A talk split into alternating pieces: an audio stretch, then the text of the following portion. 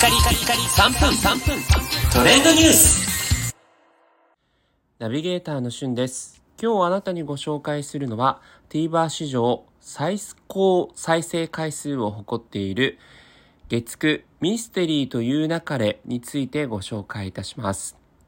えこちら今、菅田将暉さんが主演でえ放送されているミスケリミステリーという流れ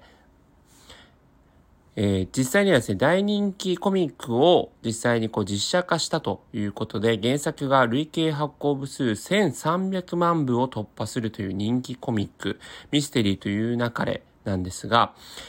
えーこちらのですね、第1話の放送が TVer の民放全ドラマ、過去に配信されたドラマですね。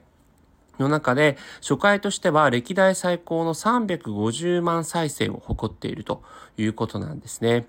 そして初回見逃し最新、えー配信再生数がフジテレビ歴代最速424万回を再生しているということで、こちらこう TVer 以外のこう配信、えー数とかもこう含めてですね、えー400万回を超えているということで、まあ、歴代の中でこう最高記録を樹立しているというドラマなんですが、実際に、えーあらすじとしましては、天然パーマがトレードマークの主人公、苦悩整う。整うっていうのは整理整頓のせいですね。で、こう、整うというちょっと変わった、えー名前の人が、淡々と自身の見解を述べるだけで、難事件や、そして人の心の闇を解きほぐしていくという、令和版新感覚ミステリーということなんですね。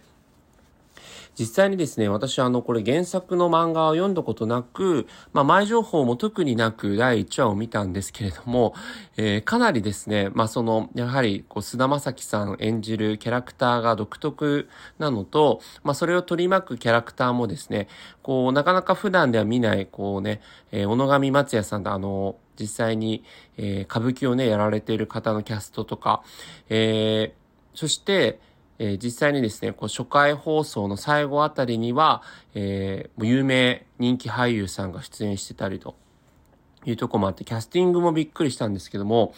えー何しろ本当に、え、この人が犯人なのっていう意外なところもあったりとか、えそういった意味で脚本演出ともにですね、今までにない、ちょっと変わった、えーミステリーになっているかなと思いますし、この久能さん主人公の発する言葉がですね、本当に的を得ている、えー言葉が数々がありますので、ぜひ見てみてください。それではまたお会いしましょう。Have a nice day!